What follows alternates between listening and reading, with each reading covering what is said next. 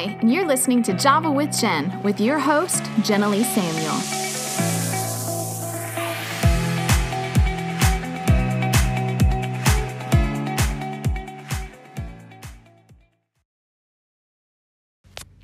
Hey guys! Okay, so I'm back. You guys have been so patient and so gracious. I have actually missed two weeks of posting this last month, and really it's because it's summertime and I've been on vacation.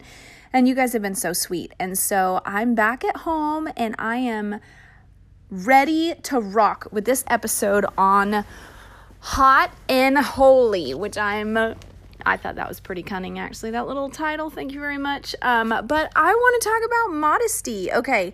And not actually, I'm not to lie. I grew up in the church, Christian, surrounded with all the modesty talks and all the modesty. And to be honest, that word for the longest time really made me cringe. And it still feels like it has a negative connotation with it, only because of all the ways I've been introduced to it all growing up. And so, part of my goal in this message or in this podcast episode is to kind of help reframe um, that idea and really to kind of break some of the religious gobbledygook that hangs off of it and really free us up to step more into our identity as sons and daughters of God, living in a kingship um, in a you know a heavenly reality as opposed to a weird religiousy, stuffy, rules based reality. So, are you with me? okay, but speaking of modesty, I have to share a little thing. I went to Dillard's today and totally spontaneous with a girlfriend. I bought a ton of shoes, actually five pairs, which I really don't have room for. So I'm gonna have to weed out some shoes out of my closet.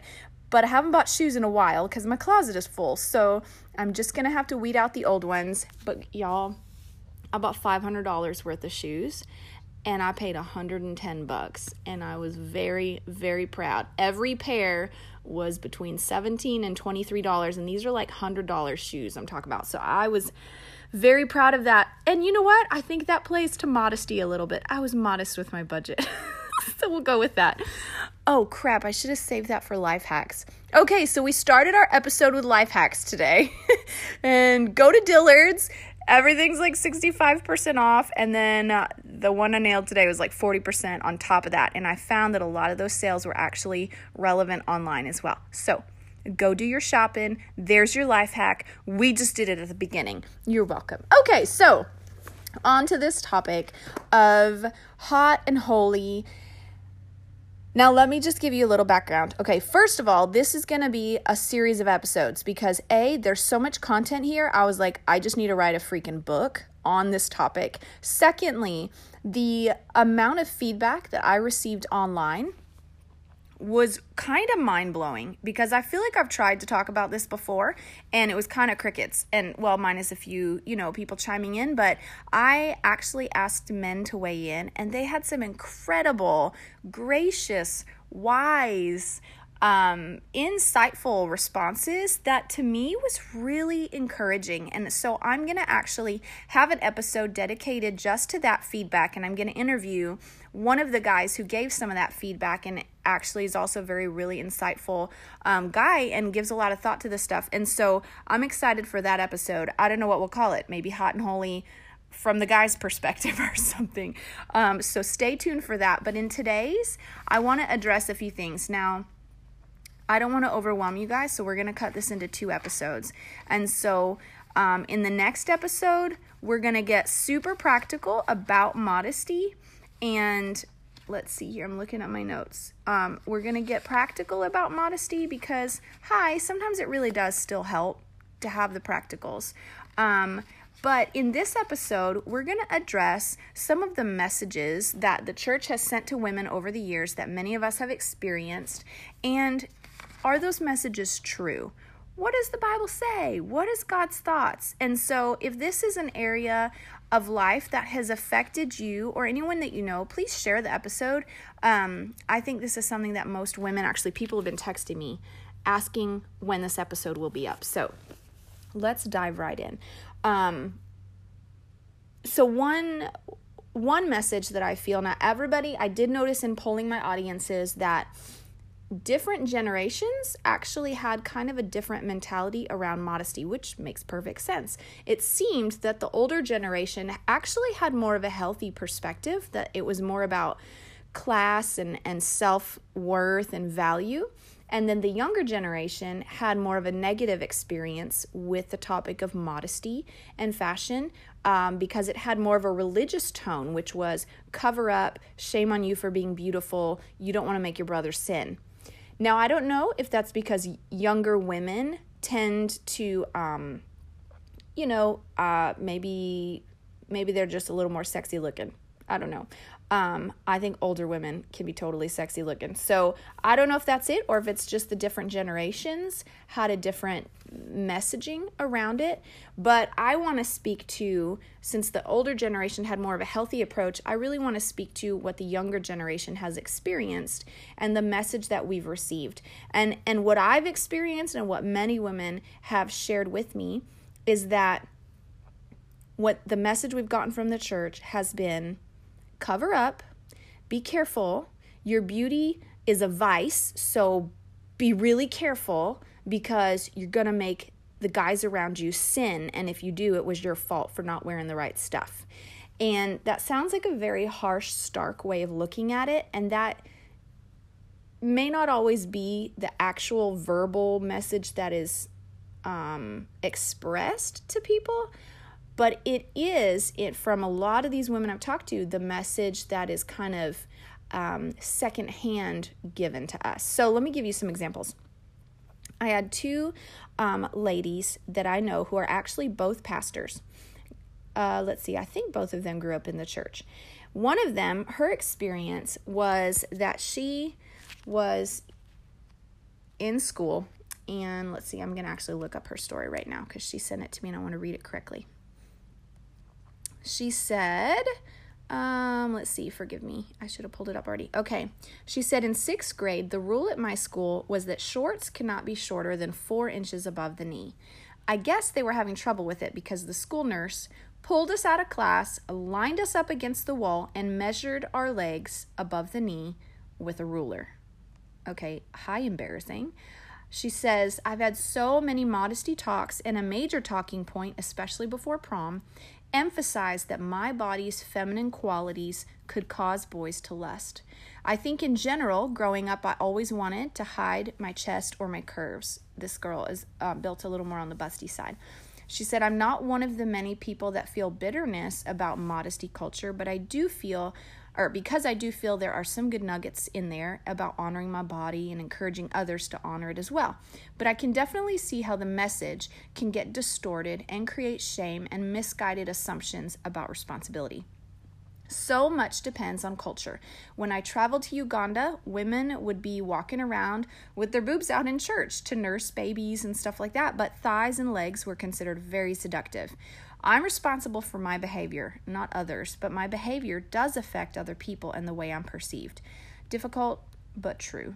I think that you and I have just found that often the church jumps the gun and mandates rules when often, if the heart is discipled first, Holy Spirit does a better job teaching self dignity and clothing ourselves with honor.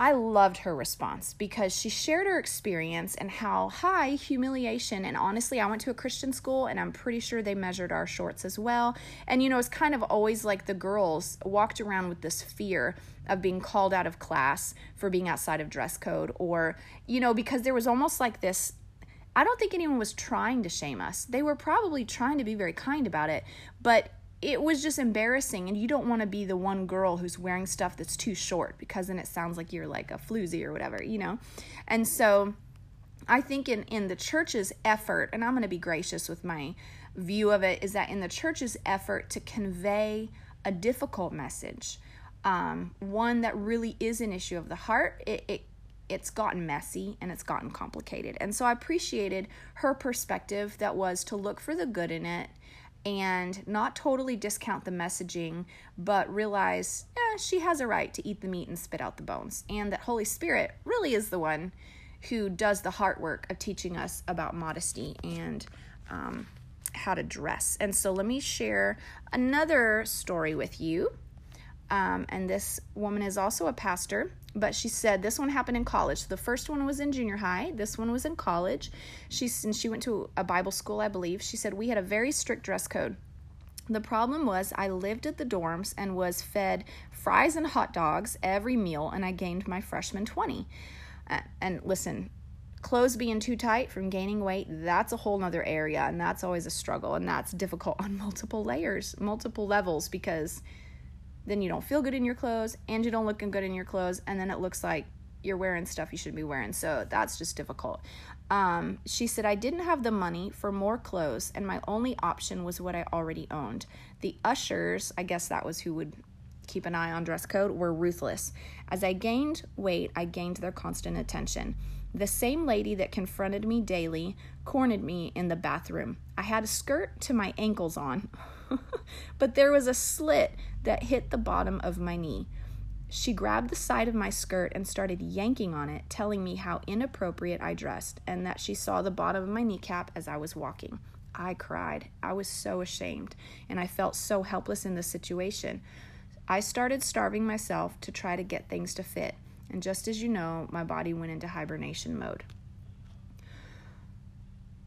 Like, that's not okay. And okay, I have so many thoughts. I have to stick to my notes. But I think many of us ladies, especially if you've grown up in the church, but maybe even if you have not grown up in the church, but you've visited church and you felt judged by people looking at you because you didn't really know what to wear. Or, I mean, we've we've had, um, you know, ladies that I've seen ladies come into church who maybe just don't understand what modest dress looks like in the practical sense and they're wearing but they're wearing their best. You know what i mean?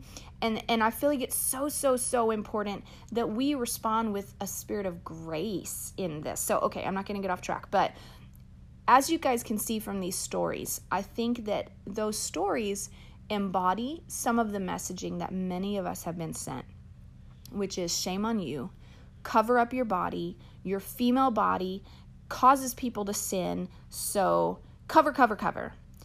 And I've thought about this long and hard, especially when the Lord pulled me into fashion.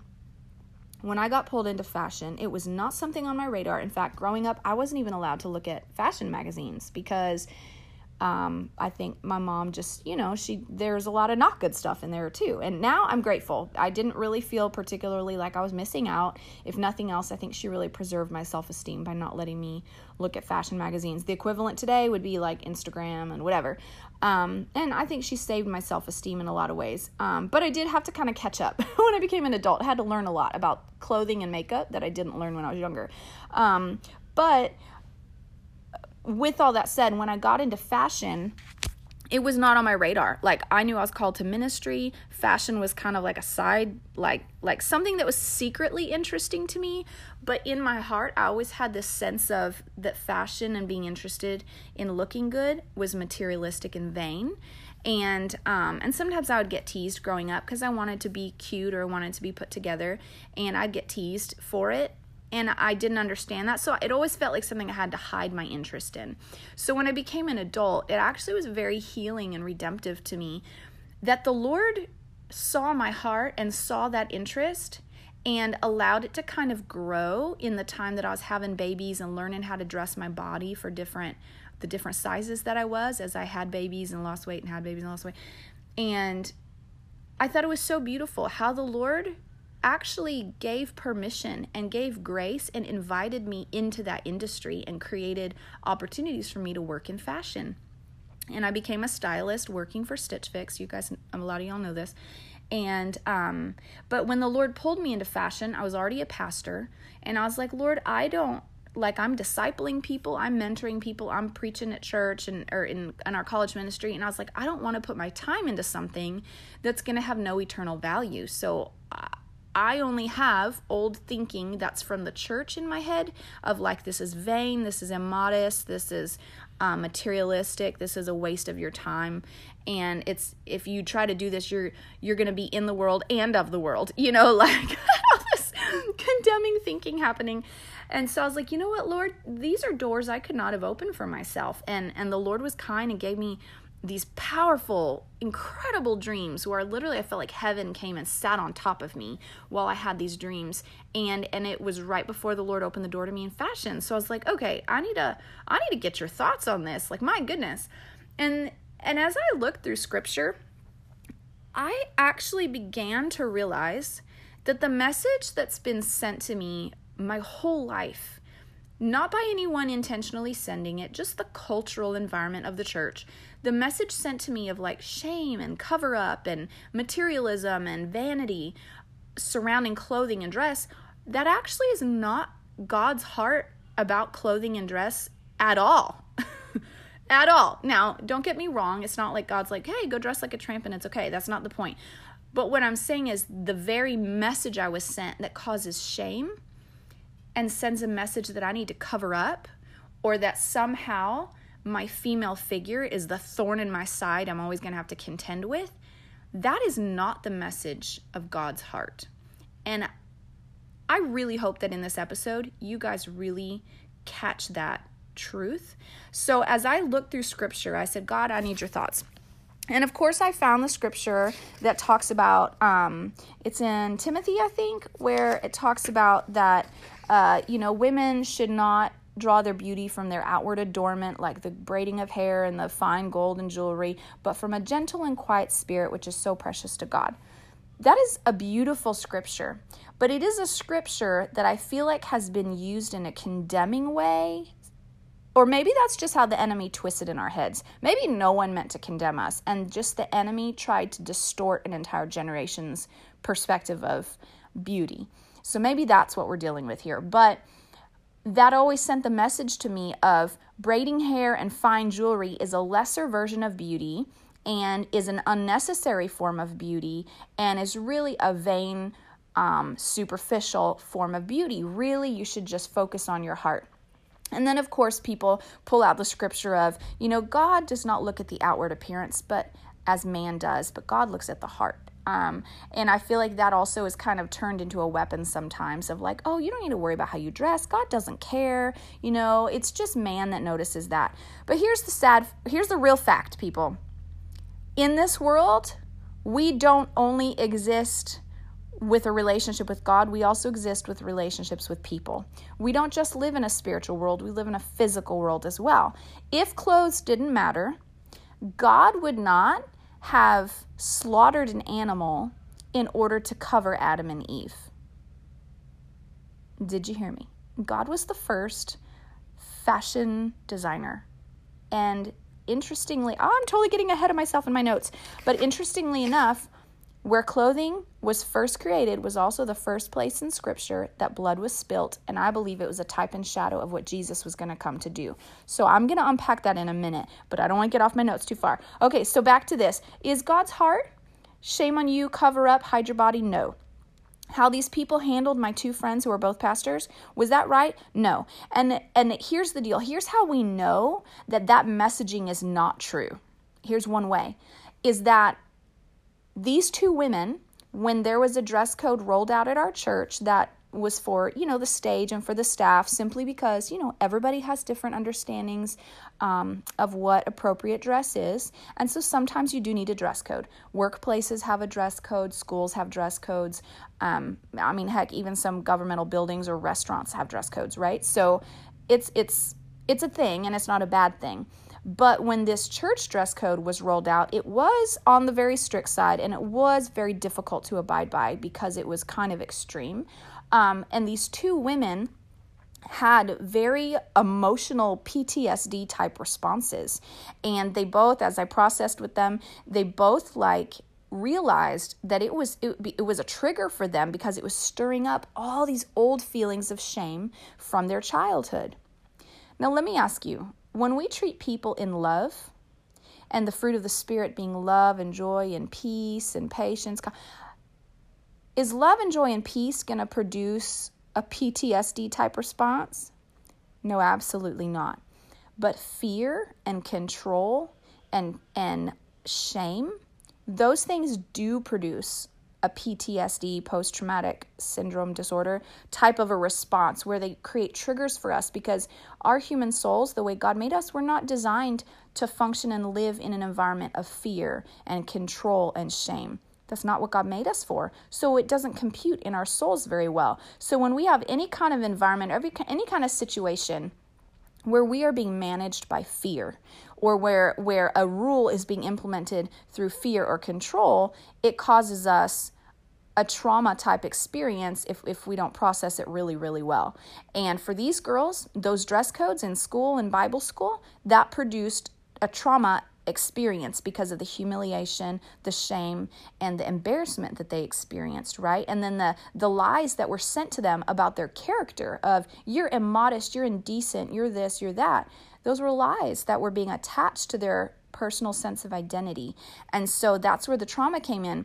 And so that tells us that a lot of the way the church has handled this has been cloaked with shame, accusation. The enemy is, has seized it to produce lies in our hearts about ourselves that actually attack our identity. In fact, from the one friend, she went into a habit of starving herself and eating disorders because of those lies. Like, that was not God's goal or God's intention in encouraging us in Timothy to let our beauty come from an inner quiet spirit. No, that was not God's messaging at all. And so, the true messaging, the messaging that comes from God's heart, I believe that scripture, we can still glean the wisdom of that scripture. What God is trying to convey is hey, listen, you're more valuable than your external um, braided hair, pretty looks, all this stuff. He's saying there's more to you than just what you look like. I want you to draw your sense of worth from your inner man, from this quietness that is beautiful to God. You know why quietness is beautiful to God? Because it's arrestedness. It says, I don't have to prove anything. It says, I know who I am in Christ. It says, I can walk in humility. It says, I don't have to make a point with my mouth. I can be quiet and let God speak for me. A quiet spirit is beautiful to God because it shows that someone's heart is rooted in their relationship with Him. That's what he was saying. Is your beauty needs to originate first from your relationship with God. He was not saying braided hair, fine jewelry is bad. In fact, now let's dig into when I got into fashion and I searched the scripture, I began to figure out and see that God actually very, very much endorses quality clothing, fine clothing, looking attractive, looking beautiful, and putting thought and care into it. So let me walk you through some of these things. Okay, so I'm way off notes, so whatever, but uh, it, it's working. Um, all right, so there in the Old Testament, the priests, before they could go into the Holy of Holies, they had a certain ritual they had to follow, and part of the ritual was about their clothing. There was certain bells, certain um, little apples, I think, that hung off the end of their clothing. Apples might not be right, but there were certain things about their clothing that all were symbolic and represented certain things, and their clothing had to be free of blemish. Their clothing was made with linen and breathable fabrics because, in the presence of God, you are not to toil, you're not to sweat. Um, and, and so it had to be very breathable, and there was an ease and a, and a, a restfulness about it. And so his their clothing was very meticulous and God was the one who gave instruction about what their clothing should look like. There's also a parable in the New Testament where they're talking about going to the wedding feast and that the, the Lord would open the door and would say, You're you don't have the proper garments, you're not welcome. And is it actually about garments? No. What it, the point is, he's making the point in the wedding feast is that when we get saved, the Bible says we receive um, clothes and robes of righteousness. That's really what, what it's alluding to in that parable. But even that speaks to when we get saved, we become clothed differently in the spirit. We receive robes of righteousness. So when we go to heaven, we're going to be walking around with cool new clothes that are from Jesus that have a purpose, right?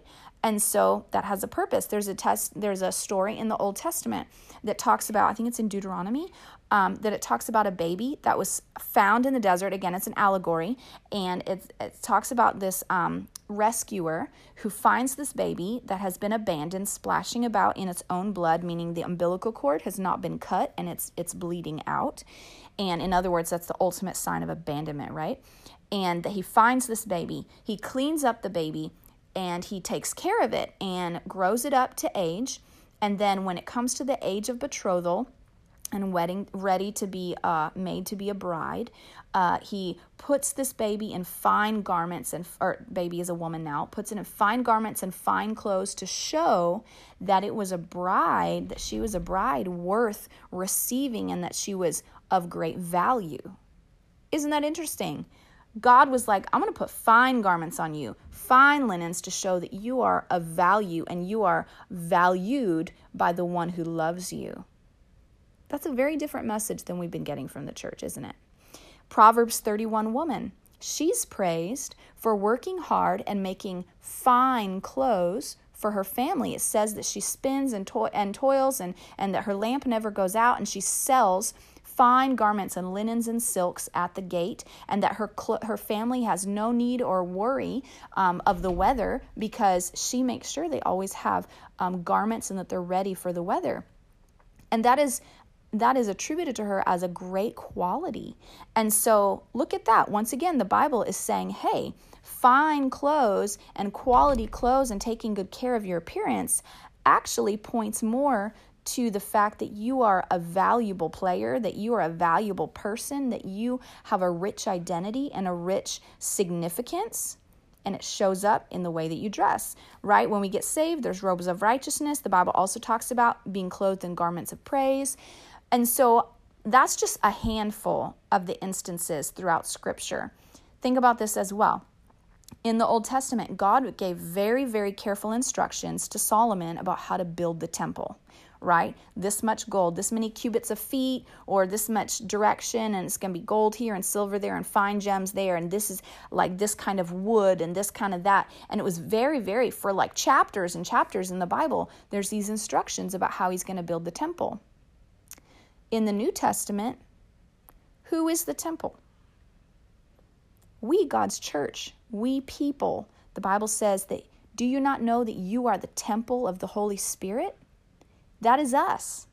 Now, if God gives that kind of care to the temple of the Old Testament, where his presence lived in a box, but we are people and his presence lives inside of us, don't you think that he cares?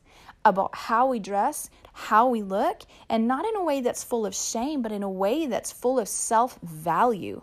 Because the spirit that raised Christ from the dead lives inside of you, quickening your mortal body, and it is a representation to the world that there is a God in heaven who dwells among his people. Like, oh my gosh, this is a really big deal. And so God cares. Now, does that mean you need to get on the other end of the of the extreme spectrum where you're like, "Oh my gosh, now I'm not really being a Christian if I don't wear, you know, expensive brands and blah blah." No, like don't go extreme with any of this. Capture the message, capture the heart, which is God's heart is that because you are you are valuable, you are worthwhile. You're in covenant with the King of Kings and the one who breathed the world into existence you should look like you have some value. Your clothes, now again, don't get legalistic on me, hear my heart. Your clothes have the ability to send a message to the people around you. Are you bound by the message that your clothes sent? No. But can you utilize that um, to convey more easily to the world around you who you are? Yes, absolutely. So I naturally, my personality likes to look nice, likes to put myself together. That's just how I'm wired. I know there are some personalities that are like, I couldn't care less. Give me a t shirt and, and leggings and I'm great, you know? That's okay. Don't feel any shame from any of this. Your personality is how God made you. Um, the issue here is not what you wear, it's, it's how you view what you wear, if that helps.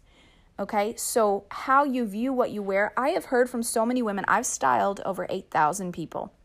In my time as a stylist, I've styled over 8,000 people. I have heard so many women, specifically, but men included, say that they don't know how to dress.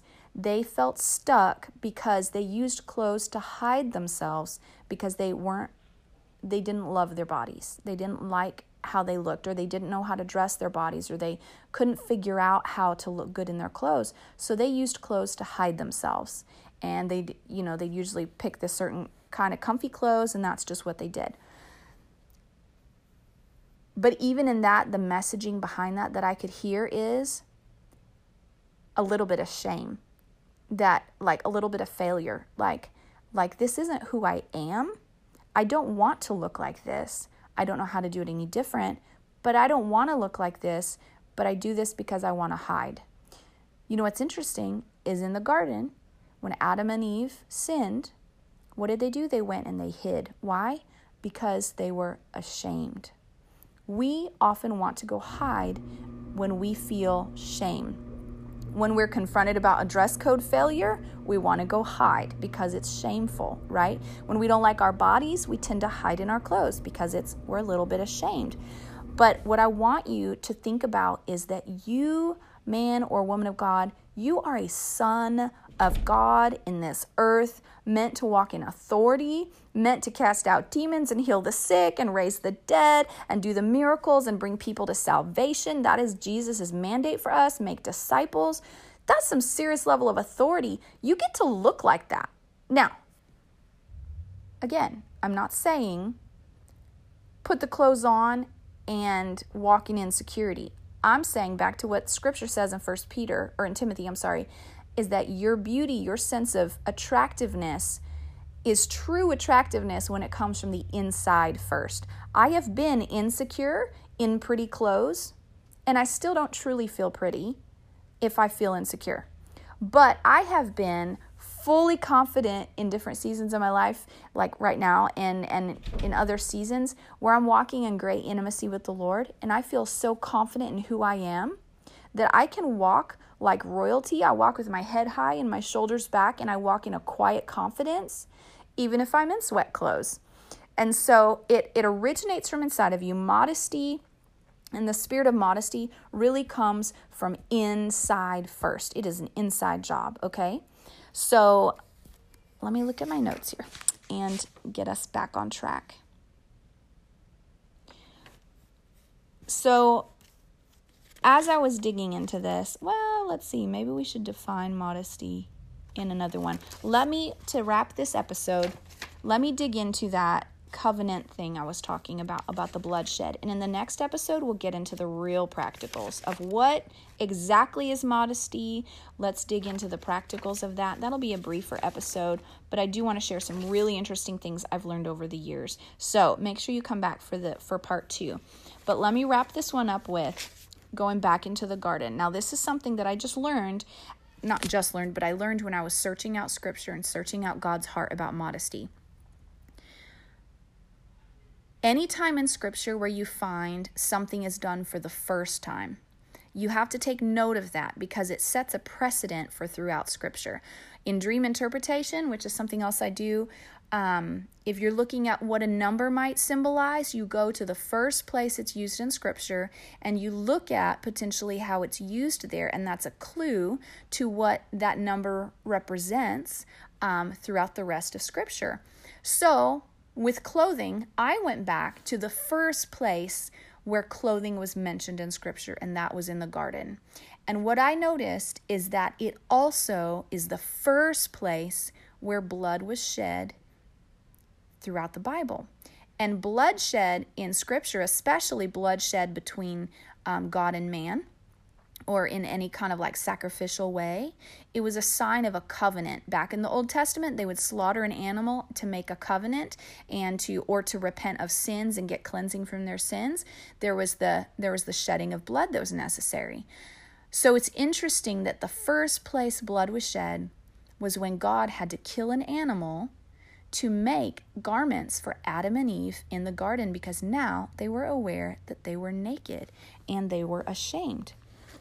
And so, you know what else I, came to recognize was that shame is the first place it's spoken about was in the garden as well. And so, something that got my attention about shame was a couple years ago, I was standing in line at Walmart staring at those little shiny squares on the floor, waiting to make my return, kind of just daydreaming. And the Lord spoke to my heart out of nowhere, literally out of nowhere. It was so random. And He just says, You know, Jen, there's no room for shame in our relationship. And I'll probably do an episode on this topic because it's so good. But I said, Lord, that's great. It's totally random, but thank you. That's really great. I literally had no idea what he was talking about. And so, but as I, I chewed on it, because I was like, well, if he's going to say that, obviously there's something to it. And so as I chewed on it, I began this journey of recognizing the power, the negative power, of, of shame and the powerful work of what was done on the cross. So in the garden, when Adam and Eve sinned, they hid because they were they hid because they were actually ashamed. And at the cross, do you know the only emotion that's mentioned at the cross? It says that for the joy, in Hebrews, it says, for the joy set before him, Jesus endured the cross, scorning its shame. Actually, joy was an emotion mentioned there, actually, as well. But in, endured the cross, scorning its shame. Didn't say anything about fear, didn't say anything about anger, didn't say anything about perversion. It said shame. And you know, since then, I've gone on a journey learning about shame and vulnerability. And Renee, Brene Brown has an incredible message. It's on YouTube. If you look up Brene Brown and shame or vulnerability, it's an incredible video and it's really worth watching. But she talks about how shame is a base human emotion that we all experience, but that none of us can carry. We are not wired to compute shame. We cannot carry it. We cannot endure with it. Instinctively, we try to offset shame however possible. We try to blame somebody else, hi Adam and Eve. We try to lie, we try to hide, we try to do whatever we can, manipulate a situation, whatever, because our soul is trying to get rid of those feelings of shame because we are not biologically wired to process and carry shame. And do you know what she said is that people who are able to be vulnerable and bear, or as Adam and Eve were, they were suddenly vulnerable because they were exposed, right? But they couldn't bear their nakedness, their vulnerability because of shame, right? People who are comfortable being vulnerable and bare are people who have been sent the message that you are lovable even on your worst day. They have had people send the message that eradicates shame and says you still have great value. This is actually a really powerful principle for parenting as well. Um, if we can do our part to eliminate shame, then people can begin to walk around in more wholeness. So when it comes to our modesty, the reason why it's such a trippy delicate subject is because there's been so much shame with it. And shame touches any area of our life. But back to what the Lord told me there's no room for shame in our relationship. With God, in a relationship with Him, Jesus flippin' died on the cross to break the power of shame because shame is what gets in between us and our relationship with God. Shame causes us to fear. Shame causes us to hide. Shame causes us to run away. Shame causes us to lie. Shame is at the bottom of everything that causes our life to begin to deteriorate. So it's important to me when I talk about modesty that I can help you understand there does not have to be shame in connection to modesty. Your beauty, your attractiveness as a human is a quality and trait of God and His nature. God is beautiful. How many times do we sing about His beauty in worship? How many times do we think about his beauty? Now, is it that we're seeing him and literally he has perfect lips and perfect eyelashes? No. It's his goodness that makes him so beautiful. And that goes back to our scripture that our beauty should come from the inward, quiet spirit that's so precious to God, that place that's rooted in Him, that place of goodness and peace and, and confident identity in Him. That is the whole point is that our beauty really is an expression of goodness inside of us. But your beauty, your beautiful body, ladies, It does not look like a man's body. It is beautiful and curvaceous and attractive to the eye, and God did that on purpose. that was not an accident. And you know what? If you're walking around in a way that betrays your sense of value by wearing less than than says I am valuable, well then yeah, you're selling yourself short. And yeah, guys probably will lust after that. But do you know what, ladies? Their lust in their heart is not your responsibility. It's not your responsibility. Just like, now let me give a good example. oh, I need to shorten this message. Um, just like if I told my son, if I got my son in a phenomenal car for his 16th birthday, I'll wrap up with this. Let's say I get him a car for his 16th birthday, and it is an awesome car and it is beautiful and it's powerful and it's it's awesome. And I tell him, Judah, I've got you this car and I'm so proud. I worked so hard to get you this car. And and I, I chose it myself with careful hands. And you know what? I know it's gonna be a blessing to you. But why don't you park it in the garage? Because I don't want anyone to get jealous. And why don't you just drive it at night so that you don't make people stumble in their jealousy. We don't want to make the neighbors jealous. We don't want people to think that we're more awesome than we are. So, why don't you just hide it and keep it quiet? Enjoy it, but be really, really private with it because we don't want to make people jealous. And you're responsible for anyone who feels jealous about your car. Now, how stupid is that? oh my gosh. But we have been sending that message to women for years. Cover up, hide, shush, shush, pull. I mean, like, really, her slit in her skirt was to her kneecap. Like, really? The point is, ladies, you are not responsible for the sin of other people's hearts. And I have encountered many, many men. Some men feel like one thing is totally inappropriate while another man has no issue with it. Women, how are you supposed to know? How in the world are you supposed to know? You can't know that. What you can do is you can walk from a place of identity and sonship and value and personal mm, dignity, and that can guide your modesty choices. Now, do we want to have a heart that is considerate of the people around us? Absolutely. Modesty is an attitude, modesty is a virtue. Um, it is actually it it holds hands with humility, and so yes, we want to walk in humility.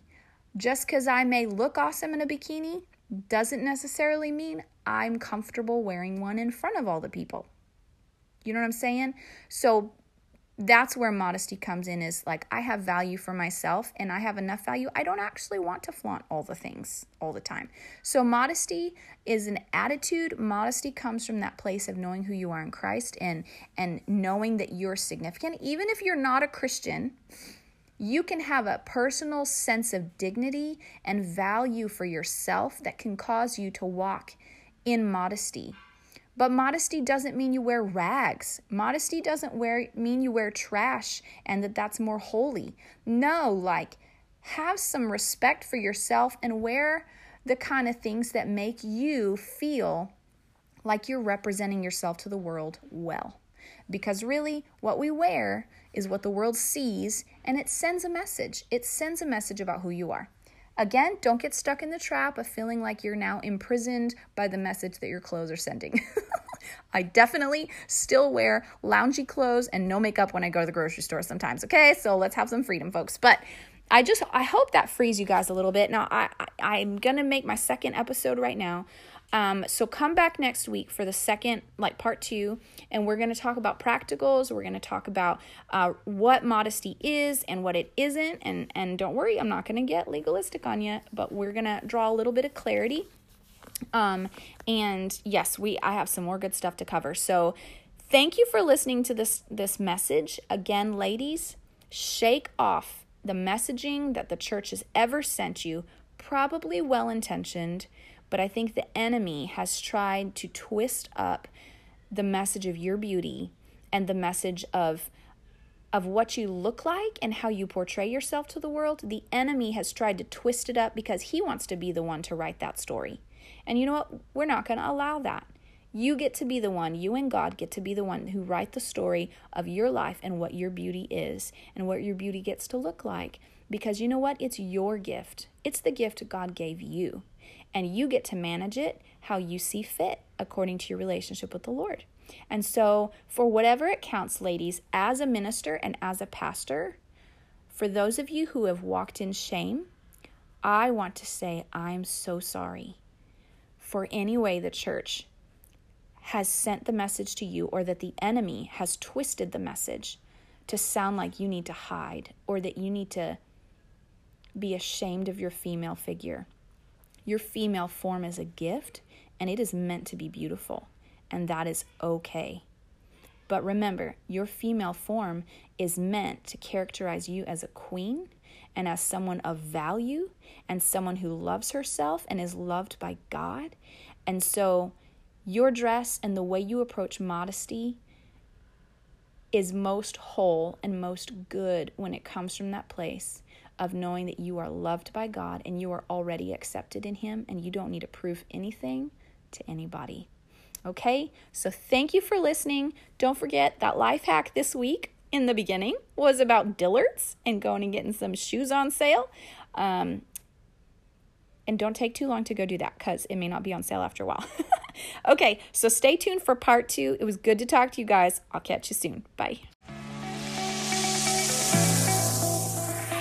Thanks so much for tuning in to today's show. For those of you who've rated or shared this podcast on social media, thank you. Reading your comments and reviews always means so much to me. Listen, let's stay connected. Come follow me on Instagram at Java with Jen, where you can follow the latest and say hey. It's a really great way to stay in touch.